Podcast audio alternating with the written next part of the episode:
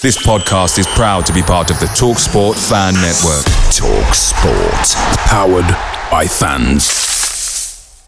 The TalkSport Fan Network is proudly supported by McDelivery, bringing you the food you love.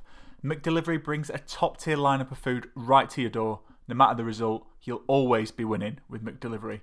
So the only thing left to say is, you in? Order now on the McDonald's app, and you can also get reward points delivered too.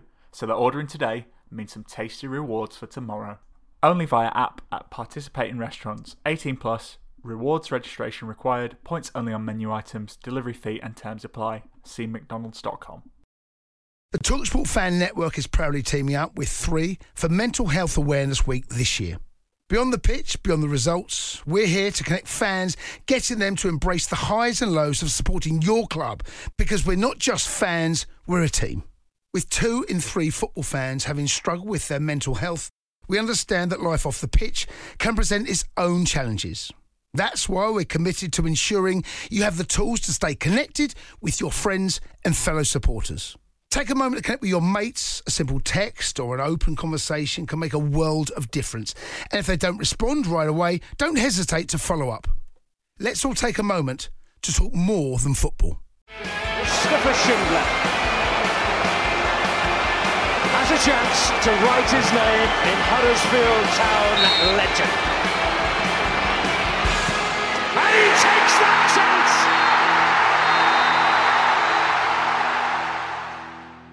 Welcome to episode 127 of the Andy Takes That Chance podcast, the podcast which provides you with cheap access and leaves you feeling frustrated after 90 minutes of sheer toil. We're back to a solid bank of four this week. Uh, our Spanish cohort overlapping down the right hand side is more Danny Adams than Andy Holdsworth. It's Cesar Cozpelacueta. And down the other side, a man with a quiet voice on the podcast, hoping that you'll hear him loud and clear this week. It's John Arna Pozza. And in the middle, you've got a slender and bulk combination, treading as light on his feet as Aaron Hardy. It's Simon Copland. And I'm your host, Matt Shaw. You all right, Giants? How are we doing? Good, Very mate. well, thanks, Matt. Well, Very good. man. Bad, mate. Not too bad at all. We're joined by our online uh, 17 people watching online at the moment. If you could let us know if you can hear us loud and clear, that'd be great. And also let us know has Pozza made a successful return with a pair of headphones? That is what everybody wants to know. Can you hear Pozza? That is what we want to know.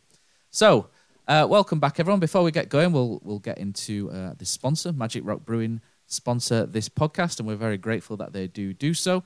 Uh, check out uh, shop.htfc.com for merchandise that Magic Rock have currently got on the go. And also there as well, if you check out magicrockbrewing.com, and if you want to buy some beers, you can get 10% off with AHTTC 10.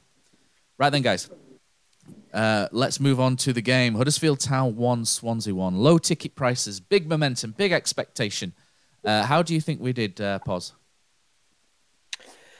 Um, overall, I don't think it were as great as what it could have been. First thirty minutes, I thought we were uh, we were all right. We we obviously got off to a great start. Um, got the took the took the goal well. Um, Ben Hamer made a fantastic save from O'Brien just before just before that. Um, and then we, we sort of as it as it went on, we sort of faded from uh, from the match, and Swansea got a bit of a foothold, and we couldn't we just couldn't seem to get going. Um, we couldn't seem to get ball off them, um, and they they once they got into the stride, they were um, the better side, and we just didn't seem to be able to uh, to get going again. Second half, You're on the move, Pos. mentioned many, many times. Yeah, sorry, I've just got a little puppy and he's just decided to go out for the week, so just had to get up and let him out. Sorry. Um, No worries, mate. yeah, second half, Swansea came out and, and bossed it, and that, that goal were always it were always coming. I think Sanani going off and uh, Scott High coming on, obviously changed the dynamics a little bit in the middle, and uh, yeah, that goal were inevitable really, and it were a little bit sad to see.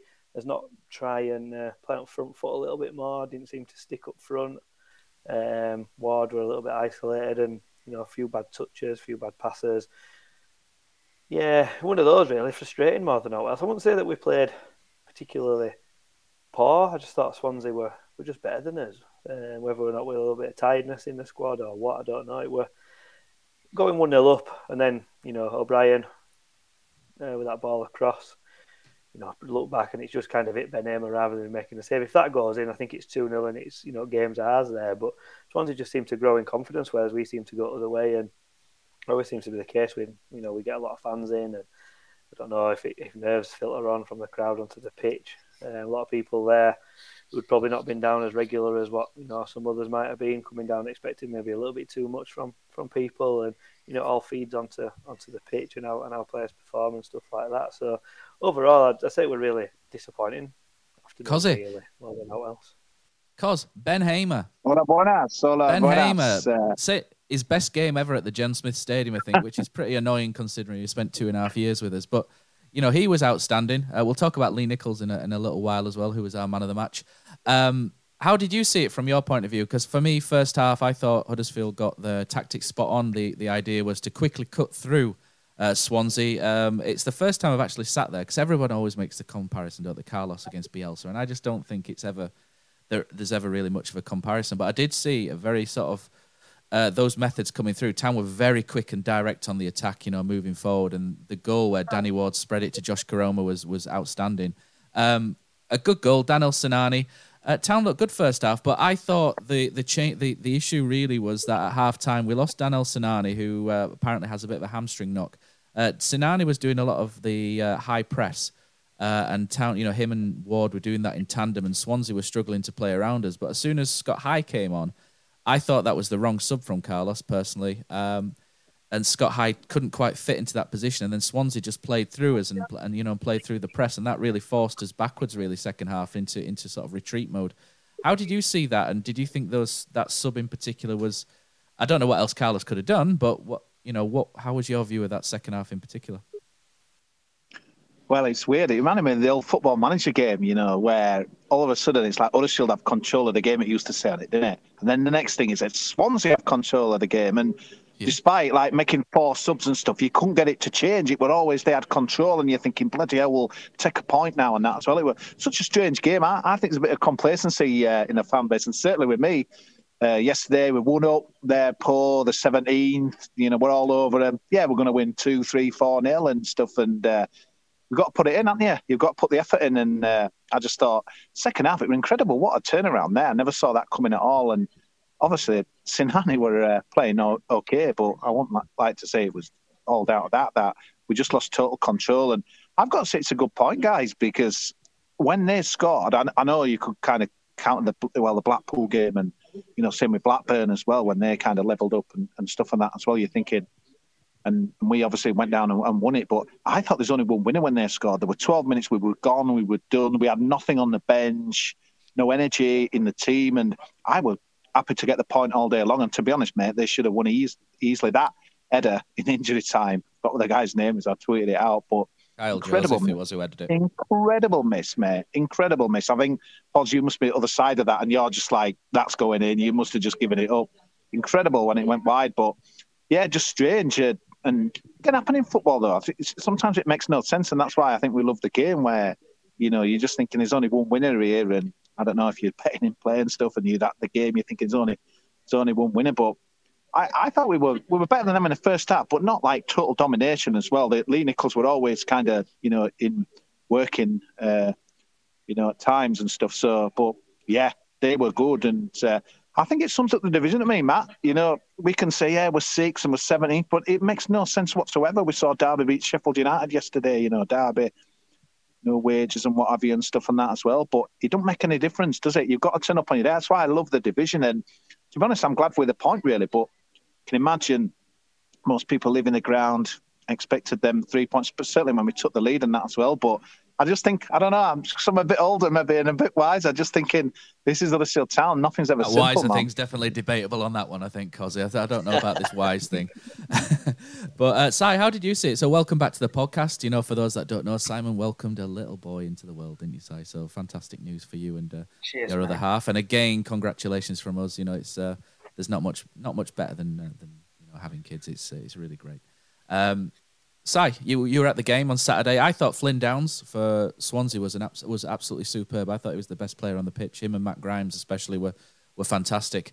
Um, I, I I agree with a lot a lot of I agree with a lot of what Cosy says there. I think second half you know, I do think the Sinani substitution was, you know, and Carlos alluded to that in his press conference as well. That you know, bringing Rhodes on was probably a step too late because you know we needed to press higher up the field. But I think Swansea really, as much as at times it was quite dull, they took us to the Rondo Valley there, didn't they, and sort of passed around us a little bit at ease at times.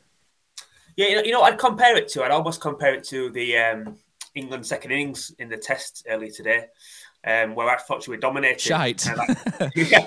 So we, we, kind of dominated that that kind of first uh, middle session, didn't we? Kind of Burns and Crawley at the top of the order. We looked quite good in the same way Huddersfield looked quite good for the first 20 minutes, half an hour yesterday. And then it was just kind of one way traffic from that point onwards, in the way it was one way traffic with the Australian bowling attack. Um, it's a loose analogy there from me. But um, yeah, it kind of echo everything kind of Pos and, and Cosy said. Really. I think the, the, one missing for me was uh, you mentioned previously, Matt, around High being the wrong sub. I think the absence of Holmes really showed there. Whether that had been Holmes from the start or Holmes off the bench as a replacement for Sinani would have given us that kind of press that you talk about. But actually, we probably lacked options there.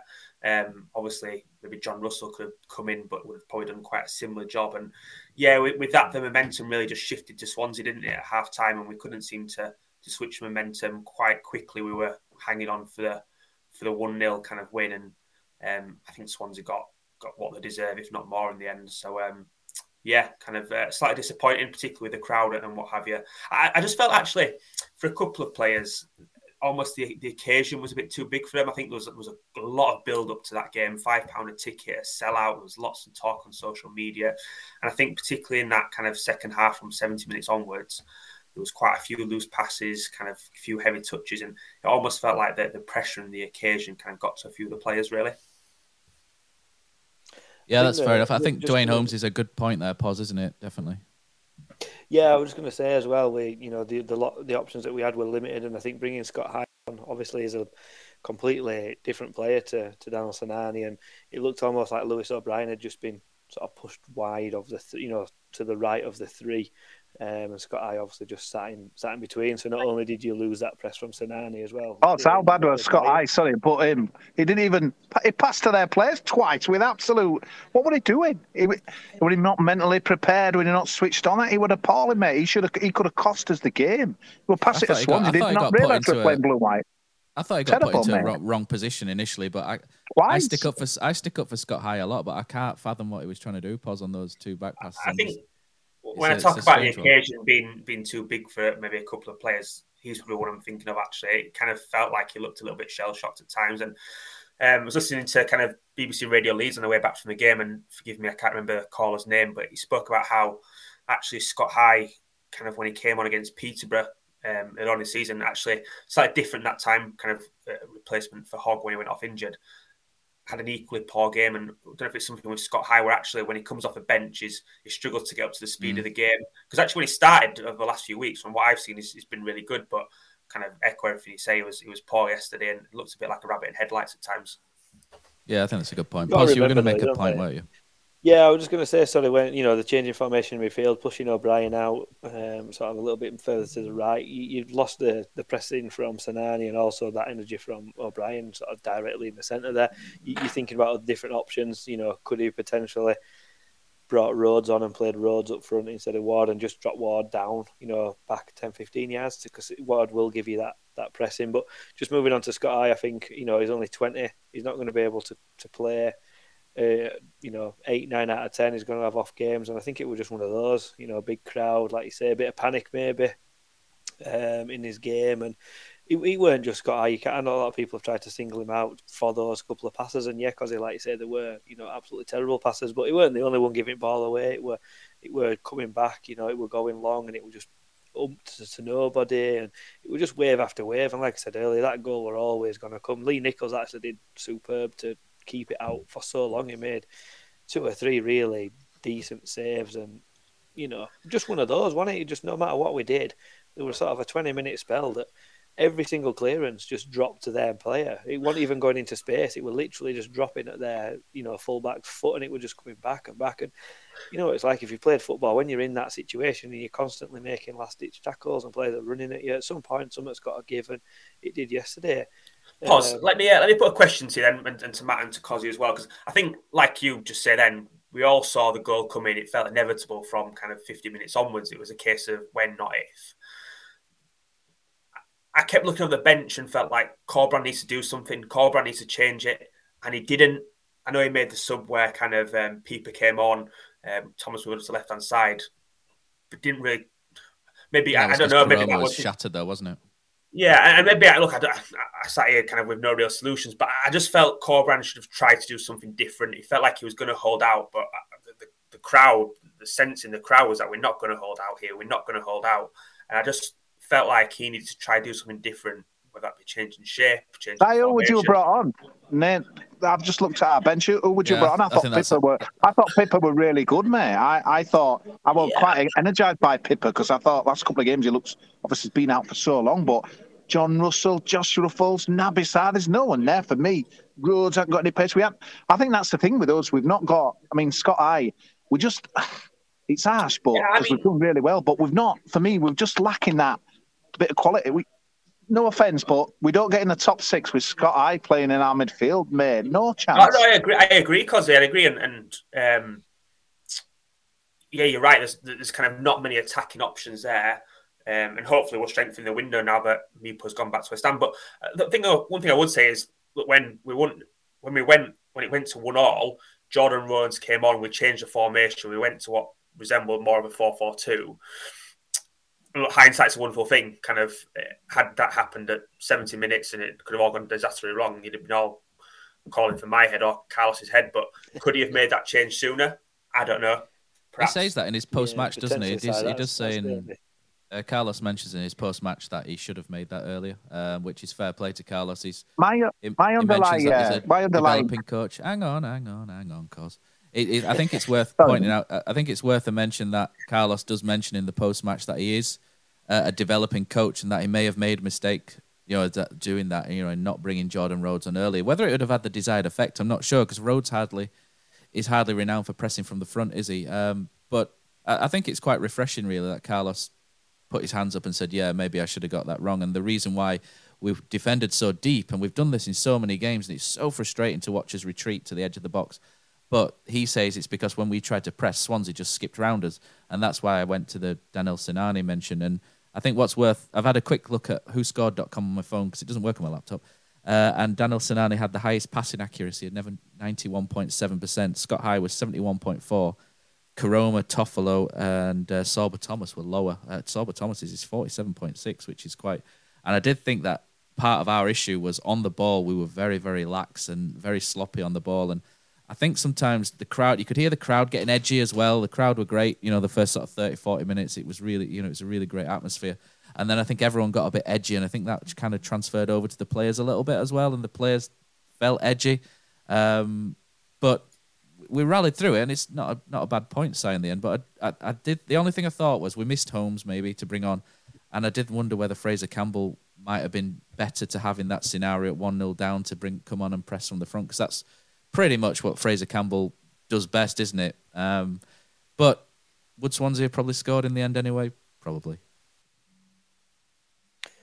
Yeah, I mean, yeah, uh, the one person we haven't talked about either, um, I don't think he would have been an option off the bench. Clearly not, but kind of when you take Cole out that team as well, you kind of probably appreciate kind of the classes brought to the side as well this season. Um, felt at times we could have perhaps carried the ball out the back a little bit more with a bit more confidence.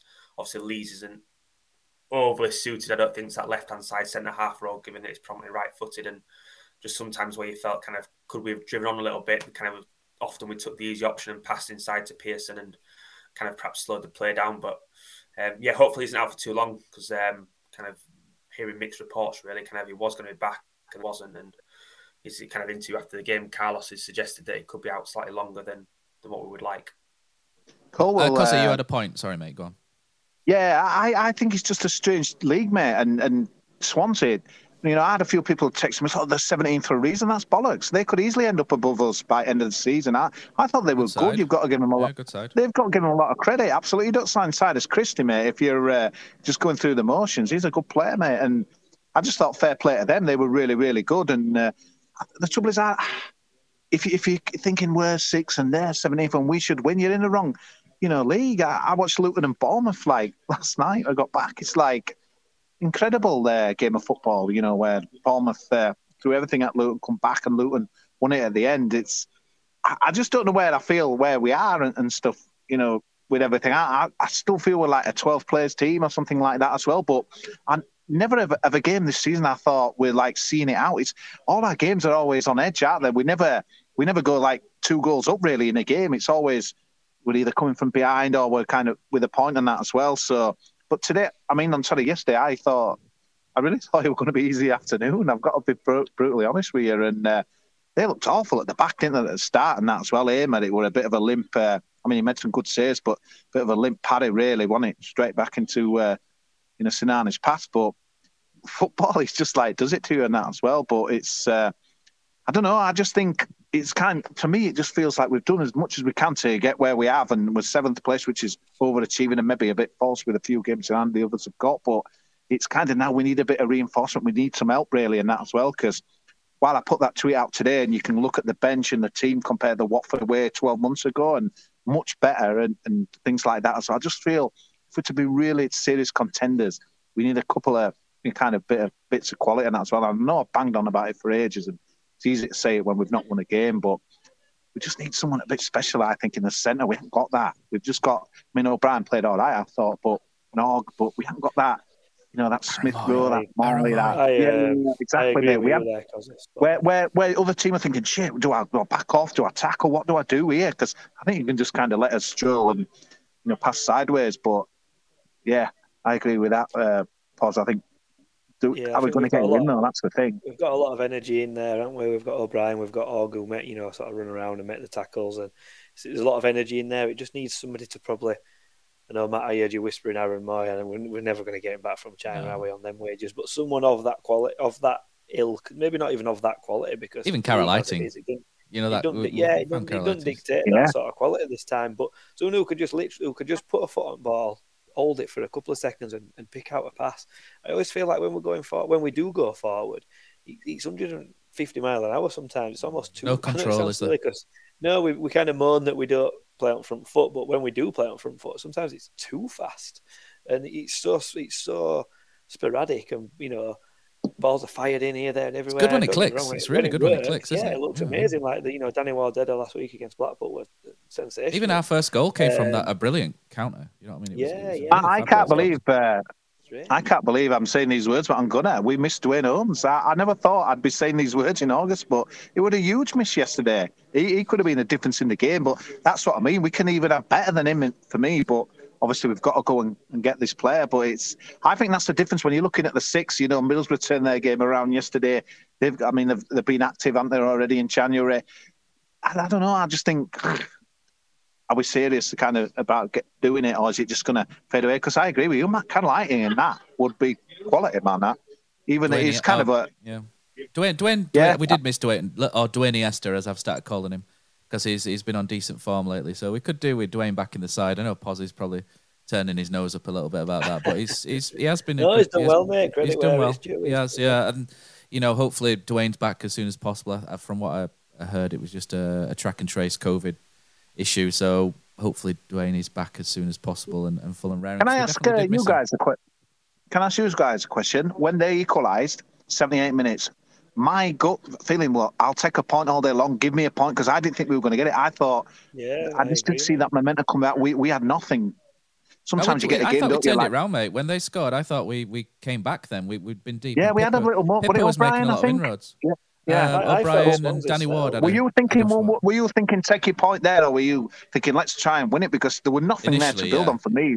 Yeah, I just thought let's have a initially, yeah. point. I know it's Initially. not ambitious, but initially, and then we came at them, and I thought, hang on, we might be able to get. And to be honest, I said to my mate at the time, if we're a serious playoff side under the Wagner era, in that you know, in that so that team would have found a way to win that game in the last minute. We did that quite a lot, and so and we didn't win it, but you know, I, I thought it was quite decent that we came back, at least came back into it rather than sat deeper and deeper, which I've seen town teams of the past do. So you know, I'm not. Hmm. I'm not overly upset by the point. I think I was a little bit annoyed at how deep we dropped off, but I think having listened to Carlos and having sort of thought about it and you know and realizing that we did try and press high at points, but Swansea really skipped round us with frightening ease. At, at, you know, at did- Flynn, did Flynn Downs. I thought was just a, a fantastic player. Matt Grimes, him, Flynn Downs and Matt Grimes were, were quality on the day. They were brilliant, mate. But you know? I got people again. I know they've got in for Carlos, but like, oh, Carlos, you know, oh, also like, so we've dominated pretty much that first half. So Carlos goes, right, lads, forget it now. Just everything you've done there, just do the total opposite second half. Let's sit back. Let's not. Honestly, people. Uh, do you know what, mate? I saw him. I, saw him sneak down Carlos. the tunnel early. I saw him sneak down the tunnel early, and I did hear a rumor that it was just drip, little droplets of arsenic into the tea at half time, just to send us out a little bit, yeah. a little bit docile. Obviously, yeah, but do people really think that's like Carlos? Right, guys, just forget everything you've done there. That's been really good. Let's just sit back, let them batter us, and let and they're probably going to win. It's just not. All, sometimes football just happens like that, and like you said, we're looking at our, there's no one really that you could have brought in that could have been different. When you when I watch something like the Premier League team games and that as well. They kind of have a pacey striker, or, or they go a bit longer. And some of the games I've seen recently, when teams are getting under cost, they'll go a bit longer. They'll, they'll chase. They'll go into corners. We, we haven't got anything like that. We just keep doing the same thing and that as well. And got it, we're painful when he's Scott Iwood passing it to Swansea players and stuff. It's the trouble is we've just got one way of playing, and which is which is good when it comes off. But yesterday, when it needed something different, it, we haven't got the players need, or, or kind of them yeah. codes. Yeah, we definitely need control. I think we'll we'll come on to some YouTube comments in a minute because they're, they're, coming through thick and fast, which is which is really great. So thanks for that.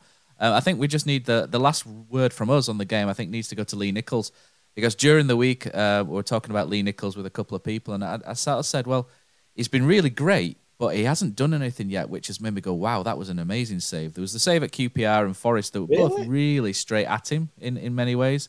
Um, he's made but, some saves this season. Has he? Uh, I'll have to look at them again, but uh, the save he made against Cyrus Christie, I thought I had a really great angle of that, and that was outstanding. And then, you know, that definitely was a wow save. And there was a couple of other ones as well in the game. There was one in the first half, uh, which was just from the edge of the box, which I thought was a great save. He saw it slightly late as well, and uh, there was one where he got down. I think one of the Scott High back passes where he had to get down quickly and push that away. And he made ten saves across the game. Did Lee Nicholls and I think town fans have maybe gone a little bit overboard in, in some ways about Lee Nicholls, you know, and, and his his impact in some games. But for me, Nicholls was unbelievable. Uh, and you know, if we don't have Lee Nicholls, you know, I, I can't think of many better individual goalkeeping displays than the one that Lee Nicholls put in yesterday. I thought it was fantastic. His the, the distribution wasn't quite there, but a lot of it was because we were going longer at points. But um, but Lee Nicholls for me, you know, needs to really take a bow. I thought he was he was really outstanding, and it made me think, guys. Can you think of any other sort of individual goalkeeping displays like that when you know the goalkeepers had a world? Do you? I don't know if you remember Nico Vaesen versus Bolton in about 1998, where I think we beat Bolton three two at home, and they had the uh, Scandinavian connection. They had uh, Johansson and Gudjonsson and and whatnot playing for them at Bolton, and Nico Vaesen must have made about 25 saves that game. He was he was unbelievable. And of, of course, Ryan Schofield last year against Watford as well made you know seven or eight saves, and sadly for Ryan, his his form sort of went downhill a bit after that. But you know, I, there's not too many whereby I think Lössl a couple of times against West uh, Brom, Lössl against West Brom, Chelsea maybe. Yeah, maybe that was just one good but save. But some of my yeah, some of my favourite ones. But other than that, I was sort of struggling to sort of pick some I out think, just off the top of my head. So I'll throw that over to you guys. I think you've been a little bit critical of uh, Lee Nicholls there. No, maybe as a he's, former, he's been very good. Former, he's been very good. No, no, no, he's, no, no, no, no, no, no. He's, he's been very good, but there's not a save where he's flown into the top corner and clawed it no, away. Where you. I've gone, wow, that's that's what I meant. Everything's yeah, just yeah, been very yeah. safe, very. He's brilliant. His awareness is phenomenal. He, he just snuffs out danger before it happens, and I think that's what's brilliant about Lee Nicholls. Um, whereas I've not seen him do it. A, yeah, yeah, could be. His but, positioning's so good, you don't need to. exactly, yeah. But you know, his, his size size decided to go on mute again, which is great. But go on, Si. Fire your opinion.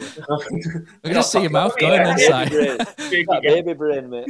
Uh, say puppet master. Well, pause to say I was going to say now. No, I was just, I just think you're being a bit unkind, Matt. There, and to be honest, I think um, his positioning's kind of been really, really strong.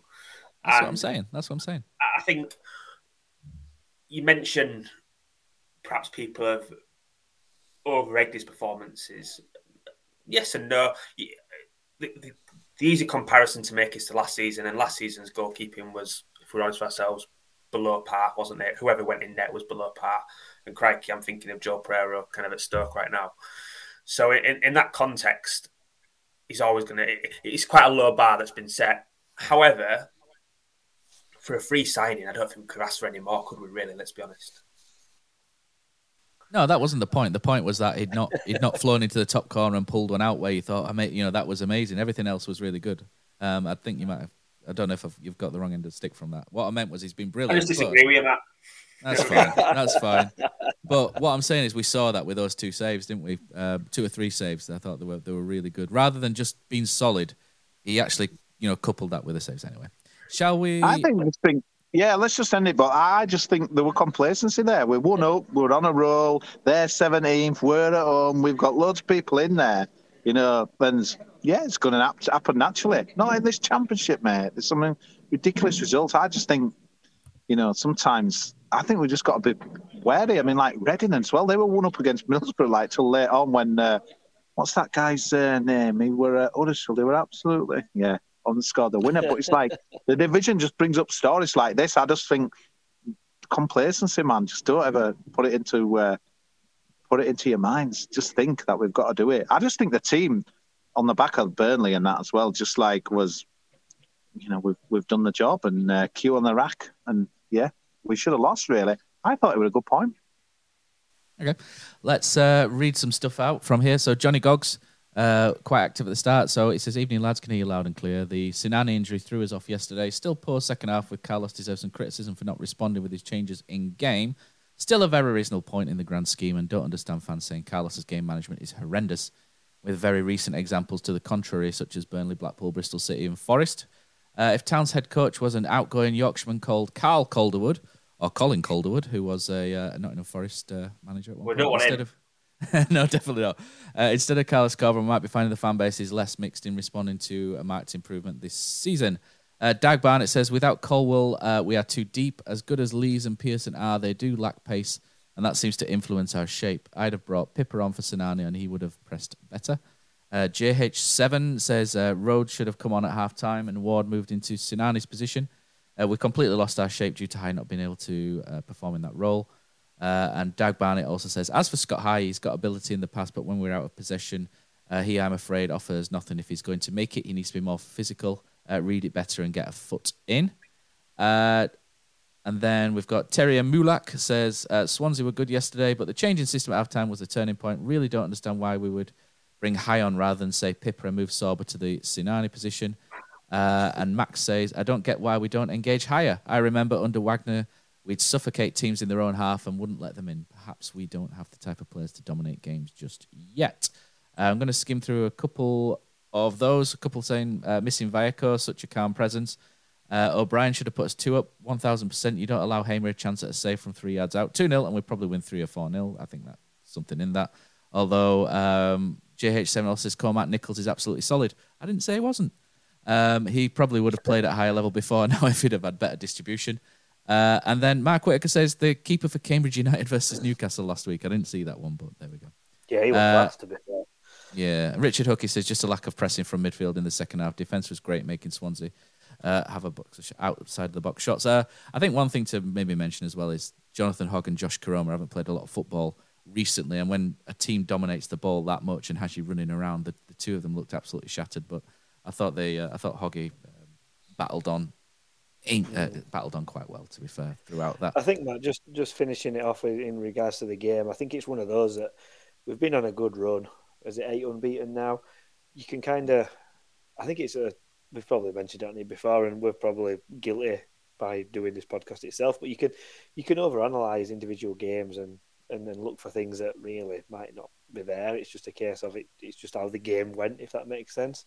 Um, you know, discussions about games now go really intricate. You look at all sorts of stats and stuff like that. And I think if you just take a, a step back and just look at it, look Do you want to know the a whole, XG? Is that what you're saying, Pause? Are you saying I want if to know you the want XG? in, mate, yeah, but I can't imagine ours would be that great.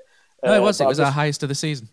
Oh wow, really? Is that because we only had one shot and it went in? Well, it's because Sinani had an open goal, and that counts as like 0.8. Ah, well, and uh. Lewis O'Brien right in front, and then Jonathan Hogg also missed uh, from two yards, didn't he? Where Koroma was given offside from the rebound. Um, so those three Yes. were, were really high uh, percentage scoring chances. So and their xG was 0.8, which shows that you know it backs up what a couple of the guys are saying in the comments that most of their shots were from outside the box. Um, Yeah, which, which is true. yeah. Although you know, um, Lee Nicholls. Yeah, I think it's one of them. you, you, you, you take it as a take it what it was, move on. You know, go again, as the old saying goes. And You know, it's eight unbeaten is no mean feat for for a championship side. No, it's good. I think the only, I think the only sort of worry. I don't think it's a worry as such, but we're seeing we're seeing a uh, a trend, if you like, of Huddersfield dropping back into that defensive mm. deep shape. Yeah, we saw we saw it against Coventry. Uh, we saw it um, away against Cardiff last twenty minutes, QPR last twenty minutes, and it, it seems to be a Peterborough. You know, it seems to be quite a, yeah. a thing coming in. Um, but again, I think that's probably due to sort of the quality on the ball. You know, maybe having that you know player in midfield who can just like you say hold the ball for a couple of seconds and then get us moving again. But you know, it's January's January's here, so maybe we'll we'll get a present from somebody at some point. Um, somebody also yeah. says uh, who, maybe who runs get... the club, Matt? Let's uh, you know. Yeah. Do we dare discuss that? uh, well, football three six three six says, "Can you guys get Phil Hodgkinson or Dean Hoyle on the podcast again?" Why sure. don't we get them both on at the same time? That'd be Can you? Shall we do a Yorkshire TV thing and just sit them both down like Clough and Don Revie and just sort of yeah, yeah like that thing we did before elections, didn't it? Where there's two of them stood there. Yeah, that's because he gone to the bar. Is that where he's gone? Well, I think he's gone his comments. yeah, he's, he's, not. He's not falling off his chair. He's had one pint and he's all over the shop. Right, so we're moving on now to Dean Hoyle. Here he is with his no, mask. So yeah, we're moving on. So just in time, Cozzy, with your yellow mask. We're just about to, with your Villarreal mask or whatever that is. We're just about to move on to. Um, there's a nice pint glass in the way there of your camera, but we're just we're just about to move. I hope that's Magic Rock as well. So we're just about to move on to the program notes. So this is a uh, a subject. So I'll read out some of these notes from Dean. Uh, it says a big welcome to everyone who has come to the John Smith Stadium for today's game against Swansea City. I'd like to welcome our visitors to West Yorkshire, from old CEO Julian Winter to every fan who has made the journey north. It's been great to see Swansea fans take up the five pound offer in good numbers. I'm sure it's made the long trip more palatable. Uh, there's a lot I'd like to address in these notes, and I'd like to begin with the recent departure of Mark Devlin. Once again, I want to thank Mark for the services to our football club over the last two years. I wish him the very best for the future. I made the change simply as I want a fresh start and my own person in that position. In the interim, I will operate as CEO, and a new appointment will be made in due course. Well before Mark's departure was, so I can't concentrate with Cosy moving around like that. Well before Mark's departure was announced, I was fairly it was fairly common knowledge that I had resumed responsibility for the club towards the end of October. Having been reassured that all was well financially earlier that month, I had three days' notice to provide two million to pay October's wages for our players and staff. To bring creditor payments up to date, I have subsequently provided millions more to meet the cash requirements of the club. The alternative would have been administration. I've read some suggestions that I only stepped in to secure my financial position, but this is not true. In October, I immediately met with the players and the staff at the club to explain the situation and I reassured everyone, as I do to you now, that I will provide stability going forward. There are no other material updates from this uh, on this front now, but I will provide you with any. Cozzy, what, what's your favourite away day? Matt, it's got to be the City Ground at Nottingham. Just old school stadium, you're right near the pitch, great atmosphere. But there's nothing like playing at home. The same goes for McDonald's. Maximise your home ground advantage with McDelivery. You in? Order now on the McDonald's app. At participating restaurants, 18 plus serving times, delivery fee, and terms apply. See McDonald's.com. The Talksport Fan Network is proudly teaming up with Free for Mental Health Awareness Week this year. As football fans, we often pride ourselves on knowing everything, from which substitution can turn the game around to the quickest route home to beat the crowds. However, when it comes to discussing feelings with our friends, we might not always feel as confident. That's why we're here to equip you with the right tools so you can reach out to those who can help. If your mates are struggling, let them know that the Samaritans are free to call on 116 123. That's 116 123. They are there to listen without judgment or pressure 24 7, 365 days of the year. Let's all take a moment to talk more than football. As they occur and arise. And then Dean goes on to mention that the COVID 19 pandemic has um, you know, causing uh, you know a number of challenges. Um, it, was, it, mentions that he wants everyone to be open-minded and positive uh, at the club, and his desire is to re-energize the club, uh, and that was one of the reasons behind the five-pound ticket offer. And to complement the positive mindset behind the scenes, it's vital that we re-engage with supporters who might not have been to the ground for a period of time. Whatever the reason behind that might be, I'm writing these notes on Wednesday afternoon, and I can speak with confidence that this will be the biggest home gate of the season. And then he goes on and mentions uh, a return to of uh, pedal for pounds, which is good to hear. Uh, and he finally signs off, you know, enjoy the game, etc. So um, in regards to this, this has caused a bit of a furore online, and you know, there's a, a little screenshot of uh, Phil's response from Anfield uh, today. Um, I think I've only really got one thing to to say on this, as uh, as I'm, I'm, getting distracted by what's going on over there with Mister Kusmala. Look at that though. That it could have been white or red that tower, but it's blue, mate, because it knows. Barcelona okay. knows. Everyone knows. Blue. That's what it's all about, man. Blue is the color. Right. So there's only one thing I really want to say on this. Um, and that's I, I just hope that this doesn't now descend into a slanging match between Dean and Phil. As as Dean says in the notes, he wants to re-energize the club. But for me, this won't happen if there's a distraction of him and Phil having a head-to-head in the background. I don't think it'll be a good look for Huddersfield Town. And in my opinion, everyone just needs to move forward uh, and as soon as possible because it's in the best interest of the football club. And when both of them have you know, both of them classify themselves as a custodian of the football club, as someone who will do their best for the football club. And in my opinion, as a fan, the best for everyone at the football club is to keep the football club moving forward and in the right direction. Um, what I want is, you know, our football club to, to be successful, strive, push forwards in, in the right direction. And anything that detracts from that isn't really welcome in my view. And that's all I've really got to say on, on that. And, you know, I hope there's nothing else uh, uh happens out of that going forward. And I'll I'll leave it up to you guys if you want to say anything else. And online, obviously, you can have your um, your view as well, and I'll read out the uh, the comments that you've got on there as well. So I'll tip yeah, that over to you, Cosy. It was a bit of a surprise to me uh, because I don't get a program. A program's free now. It's weird, isn't it? I think they're free out there now. But is this yeah, Dean's yeah, first kind of uh, write up in the program? Uh, I'm not a regular buyer, so it's an awkward one to comment on that as well. So I was quite, uh, you know, kind of surprised uh, just to kind of see Dean uh, kind of notes really on that as well, because obviously there's been nothing really kind of formal, even though we've kind of known in the background that Dean's, you know, covering X, Y, and you know, Z. So to me, yeah, it's. Uh, I think the thing is with Marcus Evans really that, that that's the thing that kind of uh, interests me as that as well. I don't think he was at the game yesterday. There didn't seem to be any any sightings of him, in that as well, and. Uh, no one's really confirmed this, even though kind of the national press are picking up on it a little bit now, aren't there? Uh, I was, I was seeing some stuff today. There are quite a few people going big on on Dean's notes that you've just read out there, Matt, and that as well. But it's, uh, yeah, I'm just one for. It's awkward, isn't it? But I'm just one kind of one for, you know, kind of looking forward really, and uh, you know, kind of moving on stuff like that as well. But I can kind of understand probably both sides really. Uh, obviously Phil will be kind of looking at well, you know, look where I've kind of left Huddersfield Town and I'm not kind of getting much credit for that. But then obviously, you know, if Dean's uh, what I said yesterday that you know we what was it three days to pay the wages or something like that as well. But it's yeah, it's not good because you're just getting people again in the social media side, you know, that because obviously there was you know some people anti Dean and anti Phil and stuff, and it's all kind of brought out there into the open, which is disappointing, really, because obviously we want to, you know, be causes a rift, doesn't it? It causes a rift in the fan base, which isn't isn't very helpful. And you want everyone together, don't you? Told you so, like. Yeah, yeah, definitely. And just for having a great season and that as well. I think it'd be even worse if we were, you know, struggling and stuff to stop up on that as well. But it's really difficult to comment, Matt, isn't it? Really, because we don't, we're not inside anything really, and that as well. Are we? Uh, even though people sometimes think we are, but we don't know. And uh, it's almost like having that, it's, it's, like having your kids argue almost because I quite like both of them for di- for different reasons, and it's just like the last thing you want is for them to sort of fall out and this you know spill over into something it it doesn't need to be. Um, but yeah, I'm, i think me and you are on the same page there, cause for sure. Yeah. Si?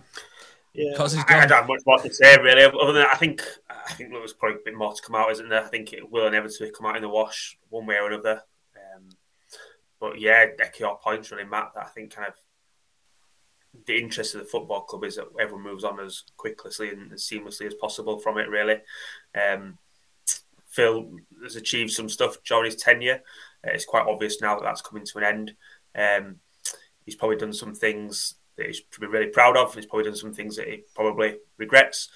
Um, but ultimately, kind of my interest first and foremost is in what's on the pitch, and I think probably the majority of fans is the same there. And yeah, kind of that that should kind of capture the headlines and be the topic of conversation, not what's going on in the boardroom, really. So the sooner we all move on, the better.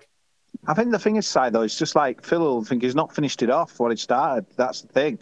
you know, the club were in a, a, a real mess on, on, the pitch for sure. And, you know, when he, he took over and God, we had to cope with the pain of the Mbenzas, Diakhabys, you know, people like that. It, you know, Kongolo even, you know, in that first season under Cowley and, you know, getting rid of these wasters. And, and we had to see through these guys, Pritchard, see through to the bitter end. And, you know, obviously, I, I don't think it can be argued that. Even though some people, they're just not giving Phil anything like, Worcester Town are in a better place for his tenure, but obviously people are saying, well, yeah, but he, the wage is not paid now, and this, that, and the other. It's it's just a mess, really. I, it's just I really want us, you know, to kind of kick on as uh, as a club. But the Marcus Evans thing, it does. Obviously, you've got to give the guy a right to a say and stuff, but it does feel a bit like Ken Davy kind of thing, really, to me, where you know, you're hearing bits and bats. He's not kind of media savvy, and there were not much progression at Ipswich and stuff. But I don't know. It's that kind of thing needs to come out because Huddersfield Town. What what's Dean's, uh, you know, kind of long term gain? Is he is he going to keep a, stake in the club? Is he is he is it going hundred percent to Evans? Is Evans even involved? Because to be fair, no one's confirmed that. It's just there must be something in it because there's a few media outlets kind of done and mentioned it, but. Again, it's it's just such a strange situation, isn't it? And I think the frustrating thing for me is, was it January now, the 16th, and only two weeks till the window, and you know, it's, it's the know, uncertainty, isn't it? Because the uncertainty kind of yeah. makes everyone uncomfortable. It probably doesn't make um, potential transfer targets make Huddersfield Town particularly appealing. Although our club's kind of in a worse situation than us right now. Uh, Derby, obviously, obviously, one that springs to mind. I think on, on your point around kind of Phil, probably now because it's come to the premature end, won't get the credit he deserves. I think you are right to say that, but I think kind of majority of kind of club owners, chairmans, don't get credit. The majority of kind of club owners and chairmans, um, for me, kind of only really attract the limelight and the headlines when something goes wrong. And I think if you go into that sort of job to get the limelight and the headlines, then I'm not sure it's the, the right thing to be doing, really. I think one of the um, one of the things I remember is the just when the news broke about Phil, the ATT panel had a like a Zoom call kind of thing where HJSA members on there, and I, I sort of joined in on that. Um, Could you get your sound to work on that one, or do you struggle with that? Well? I don't know, mate. I think I think it was fine. I think it was fine. Maybe maybe I misheard things because one of the things that I said to uh, to Matt Devlin specifically were during this interim period of whatever's happening, keep the information coming from the club because whenever information dries up, this is when fans fill it with, oh, I've heard X, I've heard Y. And we sort of getting to that point now, which hasn't really been, nobody really knows what's going on. And that's not really been helped by these comments from Dean. There's a little bit in there. You know, we all knew he'd put the wages in in October, so we knew that he'd had to put the money in. But the, the wording of not knowing until two days before, you know, that opens up questions. Has he been with Matt Devlin not giving him full information? And that's why Devlin's ended up going. I would suggest if Hoyle's a 25% stakeholder in Huddersfield Town, he should be privy to financial information. Regardless, he shouldn't need to be told. He's, you know, he can go in there and ask what's going on and have a look what's going on. Um, so should it have come as a shock to him?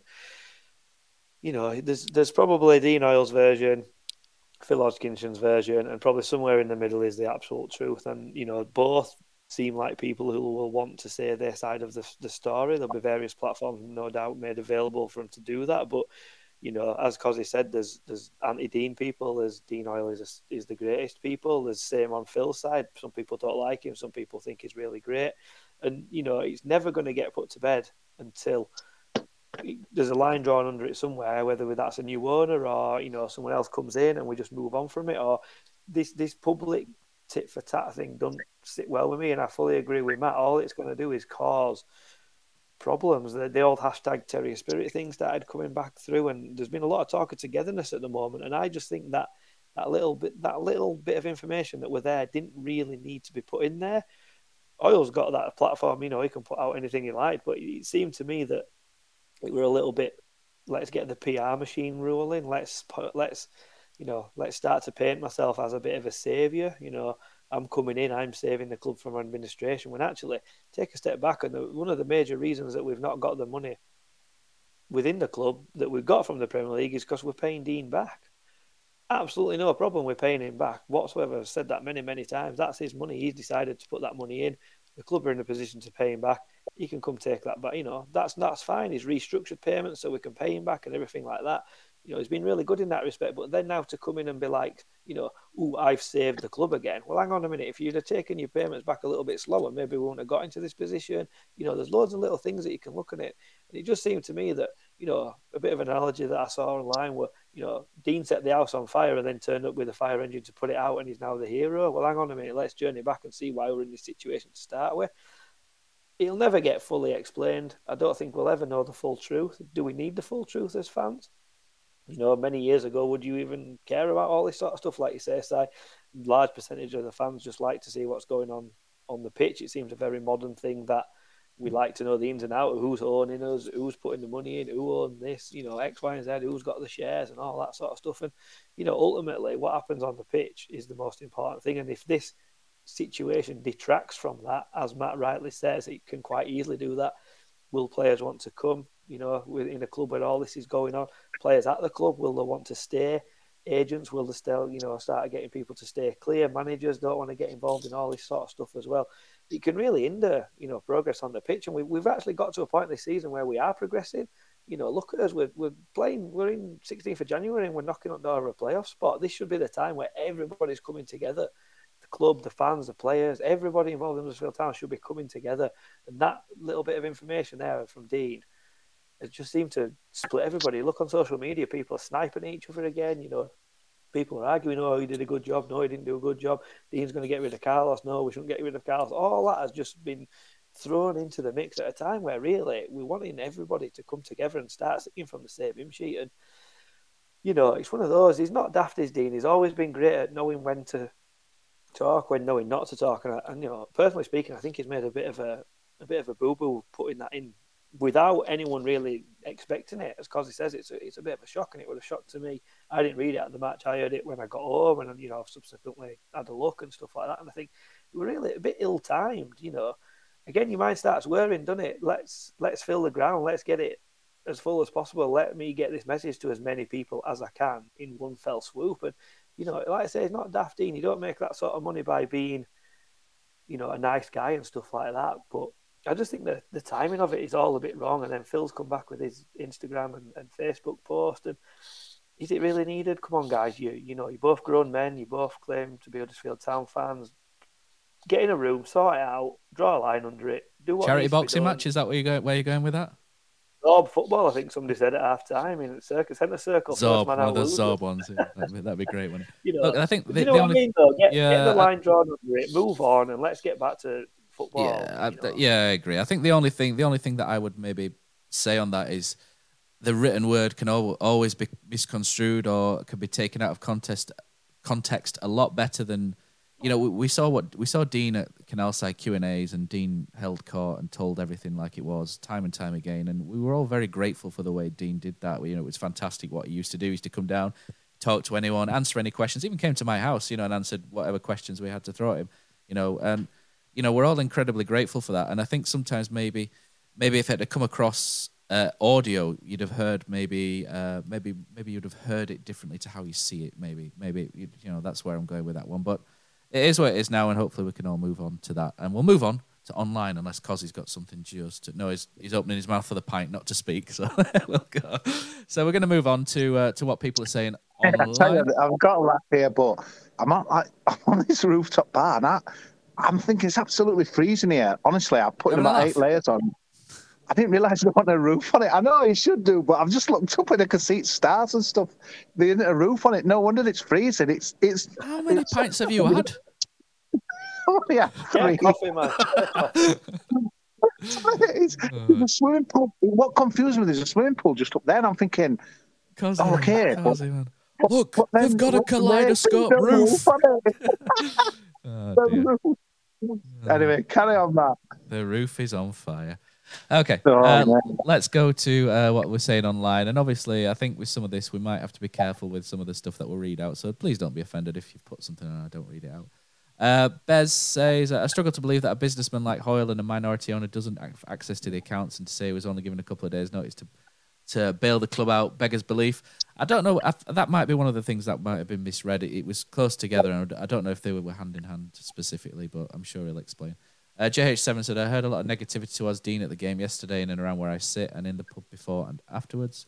Uh, Dag Barnett says, it's in danger of becoming ever more divisive, but the truth is, as fans, we don't really know what has gone on. Uh, Phil and Dean have both done good things. This uh, this seems to be as much personal as operational. I think maybe that could be the case. Uh, JH7, unfortunately, Pure was in some trouble before COVID. That isn't speculation either. Dean will, you know, Dean will have uh, known this for some time, not a last minute thing. Uh, Doug says again, whatever we need, a clear plan and a structure for a stable future. If Evans is interested, uh, what does he make of such bickering? And JH7 says, bang on Pozza and parachute money. Uh, yeah, might not read that bit out, but you know, he talks about safeguarding for the drop from the Premier League. Uh, but he agrees with you anyway, Poz. So there we go. Um, I haven't quite read that out just in case it gets us into trouble. Um, and then Bez says, "Haven't seen." I just, can I just clarify, Matt? That what what he said that one, what I was suggesting were happening. I know nobody else knows what I'm talking. No, I'm, I'm not. I'm, that, that weren't what I, I were getting. Yeah, I'm just. You know. I just know that uh, some people do listen to the podcast, and we you know, we might yeah, have to yeah. be careful with things that we say. I've seen a few things posted on social media which you know, if either Dean or Phil were that way inclined, could you know potentially send a lawyer their yeah. their way. So you know, I'm not going to have that for us. But I, at the end of the day, we just want what's best for the club, and and we like you know we like Dean, we liked Phil when we spoke to him. Let's just let's just sort it out, lads, and let's move on for the betterment of Huddersfield Town. And I think that's pretty much everyone what everyone says. So uh, we'll move on nicely from that, um, and we'll wish both men the best. Uh, right, so January window is here. We're, we're sort of midway through it. Not a lot happening in terms of incomings for Huddersfield Town. We were linked with Oxford midfielder Mark Sykes. Whether there's any truth in that, we are unsure. Kian Harratt continues to uh, to light up um, Port Vale, doesn't he? Two in two for Kian Harratt. An absolutely fantastic strike from from the young man. Um, you know, which follows a, a, really good header. So you know, a right foot goal next time, and Kian's got the uh, the magic three, hasn't he? Uh, one thing, Cozzy, as you freeze yourself to death there, Rarmani Edmonds Green signed a new deal on his birthday as well. The possibly the heir to Levi Colwill's posi- you know, place in the side. Um, good move, I think so. Yeah, definitely, mate. I think uh, baptism baptism of fire last season, and uh, learned quickly on the job. Obviously, uh, I remember that Bournemouth game uh, where we were kind of torn, torn apart, and that's one. There were quite a few, you know, games where I suppose, uh, let's say the uh, getting his development and stuff as well, and obviously done really well down there and that as well. And uh, Romoney Crichlow as well. Uh, kind of move on to him. He's uh, gone from Swindon. I don't think he's gone down too well in Swindon, has it? But for me, obviously, I think Leigh Bromby. I, I was kind of quoted it. I think it's just a divisional thing, really. Just uh, you know, put another level for us, and let's see how he does on that as well. So it's great. I think they had uh, obviously had a little taste of uh, know, last season and stuff. And a bit frustrated a little bit with uh, Crichlow. I think remember that Forest game, but obviously didn't get much of a chance after that as well. But it can only be good for Huddersfield Town and that as well. And again, I go back to that thing I posted today on Twitter that the uh, you know the the te- team and the substitutes compared to you know 12 months ago and that as well. We're such in a we're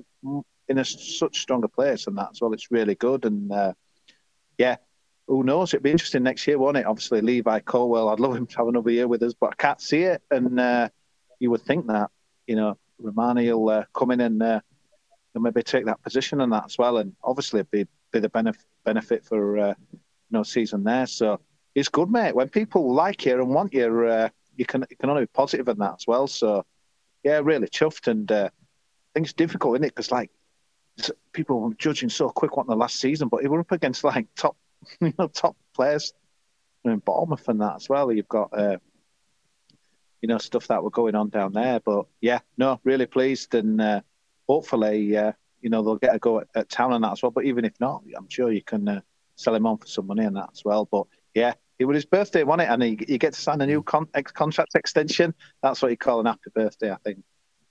Happy birthday, Rarmani Edmonds Green. Uh, Romoney Crichlow, um, like Cozzy alluded to there, pause. Uh, had a little spell with Swindon. I think he's um, not played much in the last eight or nine games due to COVID and a knock. I think. Um, good move, moving to Plymouth. You know, apparently he's done very well at Swindon. Swindon fans weren't happy at all that you know he had been recalled. Um, and Plymouth seems a, a, good move, and you know, obviously he's, he's, scored against them in the FA Cup last year. Uh, another one, you know, left side ball playing centre back. You know, they're, they're both coming to a make or break age, really, out there. Uh, they're both, I think, be 23 by the end of the season, the pair of them, 22, 23. So, you know, they're just coming up to a, an age now whereby they probably need to start knocking their pos. Yeah, I think it's sensible getting him, getting him back, getting him playing at a higher level. It made me laugh because I think the, I think it right. I following it on Twitter and they, they recalled him and everyone was like, "Oh no, that means Colwill's, you know going to be injured, out for the rest of the season." And about ten minutes later, we are like, "Oh no, he's going to Plymouth." Don't really know why they needed to do it in two separate things, but anyway, probably got a few more interactions with club account or for analytical purposes or whatever. But yeah, I think getting these young lads out on loan and playing, I think, well, with in regards to Kian Harratt, I've uh, originally thought, oh, does that mean there's going to be uh, an opportunity to bring a striker in? And then I listened to Carlos's comments where he were sort of debating between uh, Fraser Campbell and Jordan Rhodes on bench, saying that we play one up front. There's only room for one on the bench. So if he's not going to be Kian Harratt or you know likely to be him, then it makes massive sense for him to go out on loan and you know two in two. I think it is at Port Vale. So you know no better start to to his life as a first team footballer than that, and he'll just do him well. You know having half a season there and then you start to look and think, you know, Fraser Campbell, I believe, is out of contract at the end of this year. Uh, Kian Harratt fills that space quite nicely. Maybe we've room to bring someone in over the summer. And yeah, you know, I know he goes to watch B team football and we speak to him regularly about it, but it doesn't seem as intense down there as what it might do at, at league level. So the more of these younger players that go out and get experience in inverted commas proper football, the better for me. Very good. Yeah. So uh, potentially we, we could see them back. There's a couple of questions come through on here from uh, there's five six seven eight. Um, he said, "Will Rarmani Edmonds Green take Colwill's position?" Um, surely that'd be more for Crichlow. I think what I'm alluding to there is I think Rarmani Edmonds Green is seen as the one who's more likely to step into into the back three next year. He wouldn't play on the left, no, he'd be on the right hand side, which then causes a, another issue, doesn't it, with who would replace Colwill directly on the left, but in the team uh, you would expect Rarmani Green is the top of that uh, top of that queue is what I uh, what I meant there. Uh, Richard Hookie says squad for next season is getting stronger without spending money, looking good. Uh, I think both playing either side of Pearson next season will be great with Lees and Sarr as backup. Uh, Cozzy, you wanted to have a rant.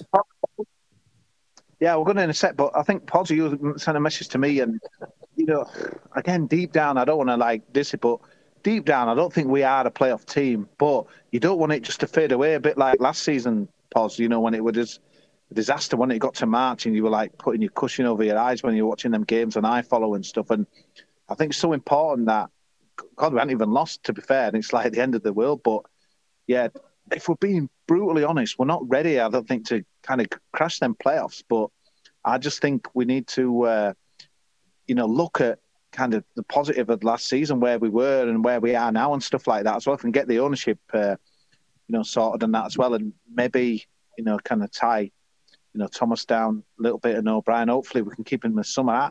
Honestly, there's a lot to be positive about on that as well. I just think it's it says it all to me how far we've progressed. That you know there was such an uproar last night. You know, people that we have won and bloody hellfire. Like Town the last two, three seasons.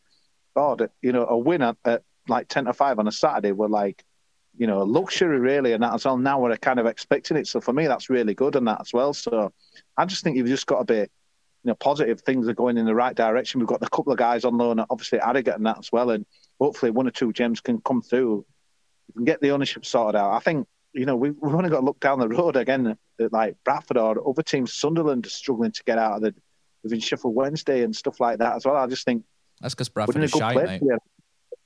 Yeah, no, I think I think you're right, but you know, I just think it just felt like we were just on a relentless, you know, downward spiral, and that as well. And to me now, it's it's kind of bottomed out. We're, we're throwing punches, we're asking questions, we're we're talked about as playoff contenders on a lot of these. Uh, you know, I did a thing with Talk Sport with uh, Natalie Sawyer and, and Tony Cascarino on Saturday morning and stuff, and you know, they were really talking us up the playoff spots. You should win this, and are you going to go up? And it, it's it's incredible how uh, you know they they can't believe it that they were saying to me they can't believe that you know, they you, were uh, expecting to go down. Was it?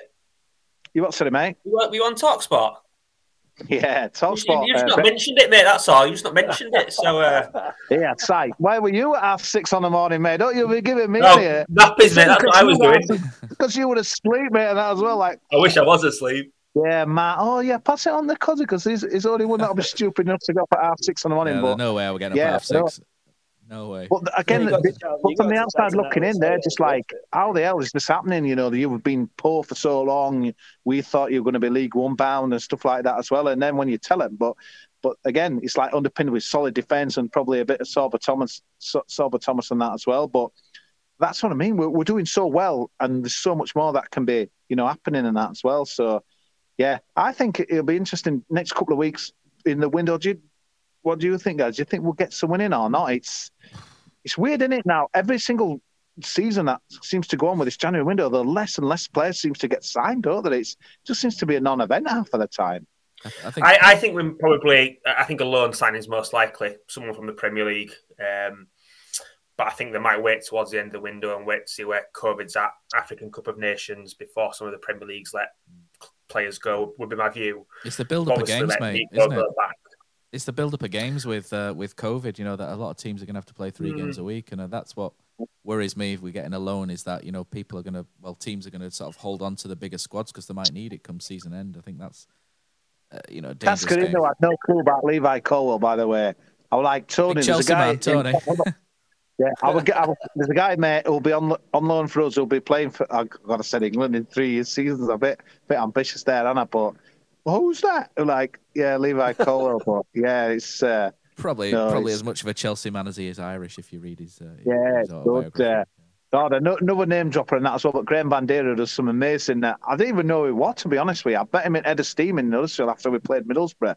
This guy, we had a good few drinks and swapped. Uh, you know what you do now? Swapped Twitter handles and stuff. And he, he's a cartoonist for the Yorkshire Post. But he said to me, he says, "I'll see you in uh, May uh, at Wembley, Middlesbrough playoff final and stuff." And he still said it last night. You know, and that's because obviously Butter are flying at the moment and that as well. But it's. Uh, I think it's what I really like about it is it's great that others are, are taking notice of us and that as well, which to me just proves that you know sometimes we're on a downer with this club and we we get down in the dumps, but other people are looking from the outside thinking "Oh, Huddersfield Town are doing really well, and that's and I don't want to go over all ground, but that's where it's kind of the you know Carlos has done a good job, but obviously some people think we should be doing better and this that and the other, but it's uh, yeah no honestly it's honestly 16th of Jan like you said, pause to be where we are where we are now it's honestly, we, it's beyond his wildest dreams, really. But like you said, we just don't want it to bottom out and that as well. And then all of a sudden we slide down because it could easily happen. Like we finished 17th, 18th, and it's flat and that as well. So no, they,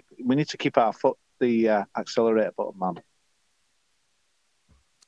That's it for all I've got. Because you wanted to have a rant about COVID, didn't you? But I think that's all I've got on my agenda this week. So if you want No, to take yeah, it away, It's ridiculous? And that's all. You know what? If if I were a, a youth player like at one of these clubs and that as well, it's a disgrace, isn't it? Really. I mean that that Arsenal thing just takes the piss, and it's like if you're a young player, it's it's almost like the the kind of the people in the clubs are saying, look, we don't trust you to. Uh, you know, to play for our club and that as well. It's disgusting. If I were a young player there and just thinking, wow, I could get a chance here because there's a few people out and that as well. And it's like, oh no, we're we're not, you know, we haven't got as many players in there and that as well. It's a joke. And honestly, like, obviously I'm in Spain, but there's no way games are getting called off here, man. They're playing with whatever, you know, if even it's like C team and stuff like that as well. Guys are getting drafted in and, you know, it's the same in Germany. I think Bayern Munich had a 16 year old playing the other day on that as well. And it's just a joke. And it would obviously going to happen in that as well, that teams were going to, you know, use it for their benefit and that as well. Like Arsenal played on Thursday night and all of a sudden, you know, they're uh, they can't get a team out on Sunday and stuff. And honestly, Si, what's the point of having this like 50 man squads and that as well if these guys are aren't getting in and that as well? And I just think because we've, you know, we've played pretty much through the pandemic and that as well. And we've been kind of lucky, really, haven't we? We haven't had two things on, on the Arsenal one particularly. Two two things on the Arsenal one for me. One, they've cited the African Cup of Nations as a reason why they can't get a team out. Fucking hell, no one saw that coming, did they? That's been kind of the plan for God knows how long. Do you know what I mean? Well, plan for it. Second one, let Ainsley Maitland-Niles go out on loan early last week. Do you know what I mean? Let him ship off to Roma. Well, then you've only got yourselves to blame. Get him Didn't playing. they have the 23 game as well on Friday night, just after the like trying to get that game Probably. called off on that as well. But but what's the point of like you're almost like just saying these other you know these development teams. What's the we're not we don't trust you and that as well. Must be good. It's like any people who goes into work tomorrow. You always want to dream big. You always want to think you've got a chance to progress up your ladder and that as well. And it's like you're basically saying these guys, look, we don't we don't think you're good enough to wear the shirt and that as well. We'll we want our game called off on that as well. And I get like one or two key name key names to play, but you might come across a gem on that as well. It really gets my head does my head in. I know Gary Neville's on it big at the moment and stuff like that as well. But I can't believe the Premier League buckled and con- cancelled that game today uh, at the Emirates. I think it was on that as well. It, it's just bollocks on that as well. And you know, it's under, uh, the, under the same context, mate. We could have had three months of last season called off with the amount of injuries that we had. You know, we, it's it's a farce how clubs are, are citing injuries. And there's a club club up the road that none of us have particularly much fondness for. Got a game called off because of injuries, and they had a few staff people had COVID. It's like, come off it. You know, there should there should be a very What's clear. that, well, very close. But you know, there should there should be a very clear mandate of X amount of players have COVID, you get it called off. Injuries should never, ever, ever come into it. Teams have had to play through injuries. Do you remember Middlesbrough when they had to call a game off in the nineties through injuries? They had two points deducted and they got relegated. You know, it's just an absolute joke now where people are going, actually, do you know what? We haven't got our best team available this week. Let's get it called off. And it's bullshit. Mm. Listen, I had to play with 10 men today, under 13s, Huddersfield Junior Football hmm. League. No games called off there. It's good enough for us. It's good enough for Premier League. I agree with that. Get it played. These clubs are quite happy to play number 97 in FA Cup, aren't they? So what's wrong with playing him in Premier Yeah, that- League? You know, if that's it's great good enough for one competition, it's good enough for other. You can't have you can't have nearly 100 players on books. And I know like they have registered squads in Premier League and all that sort of stuff, but yeah, you see, oh look at Liverpool, man. It all falls positives. There's someone been going around with Coca Cola and dropping it on, you know, It's lemon, isn't it? It's the old lemon juice on the lemon, LFT, even yeah. water. I think people leave some. Yeah, what about the African Nations Cup? What about that dude blowing up five minutes and then doing it again? And uh, you know, like honestly, I know we're going out of tangent here, but it's uh, honestly what a weird stage January. It just feels really weird, and that as well. Before we go, we talked about it last week, and we said, "Club, please, ten pounds for Huddersfield Town v Barnsley," because honestly, fifteen. I know it's only five, but people, loads of people are not fifteen. I'm not coming.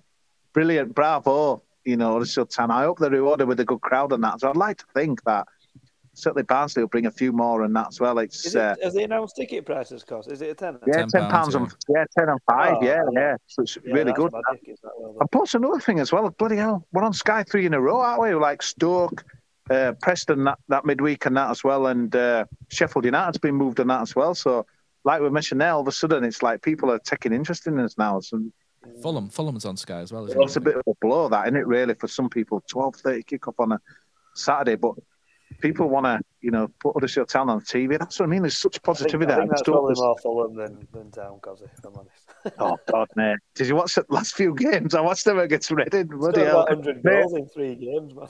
when we're playing Fulham, mate, I'll be watching like this, and like that. But yeah, you never know. Shall That, we, that uh, were, last shall time we we were down there, we're quality. Remember that Smith Rowe were on fire. We were three down on it, three two, and I thought we were gonna kind of come back on that as well. It's uh, yeah, there's the division's taking shape now. Pos it took a while, and it, but like Fulham, Fulham are on fire. Bournemouth were all over the shop, but you know West Brom, Middlesbrough mounting a charge.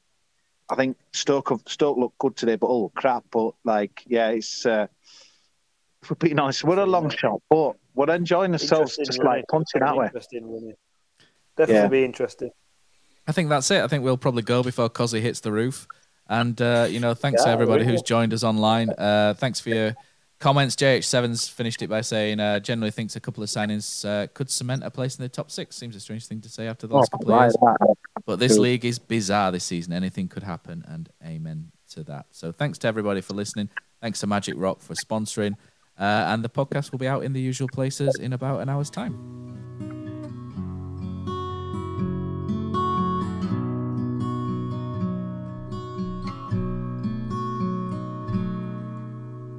There's a team that is dear to its followers. The colors are bright blue and white. They're a team of renown, they're the pride of the town. And the game of football is their delight. And all the while upon the field of play, thousands loudly cheer them on the way. Often you can hear them say, Who can beat the town today? And then the bells will ring so merrily, every goal shall be a memory. So, town, play up and bring that cup back to Huddersfield. So, town, play up and bring the cup back to Huddersfield.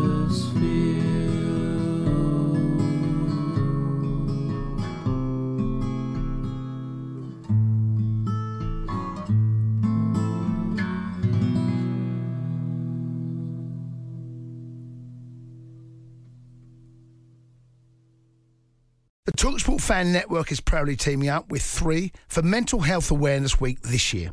Beyond the pitch, beyond the results, we're here to connect fans, getting them to embrace the highs and lows of supporting your club because we're not just fans, we're a team. With two in three football fans having struggled with their mental health, we understand that life off the pitch can present its own challenges. That's why we're committed to ensuring you have the tools to stay connected with your friends and fellow supporters. Take a moment to connect with your mates. A simple text or an open conversation can make a world of difference. And if they don't respond right away, don't hesitate to follow up. Let's all take a moment to talk more than football. Lads, what's your favourite 90th minute goal? Got to be Hefele against Leeds. A shot from Mooy and sliding in at the death, Michael Hefele. Great finish to the game. Shared with my family, only made better by ordering McDonald's via McDelivery afterwards. Three points, McNugget share box, spot on. Order McDelivery now by the McDonald's app. You in? At participating restaurants, 18 plus serving times, delivery fee, and terms apply. See McDonald's.com.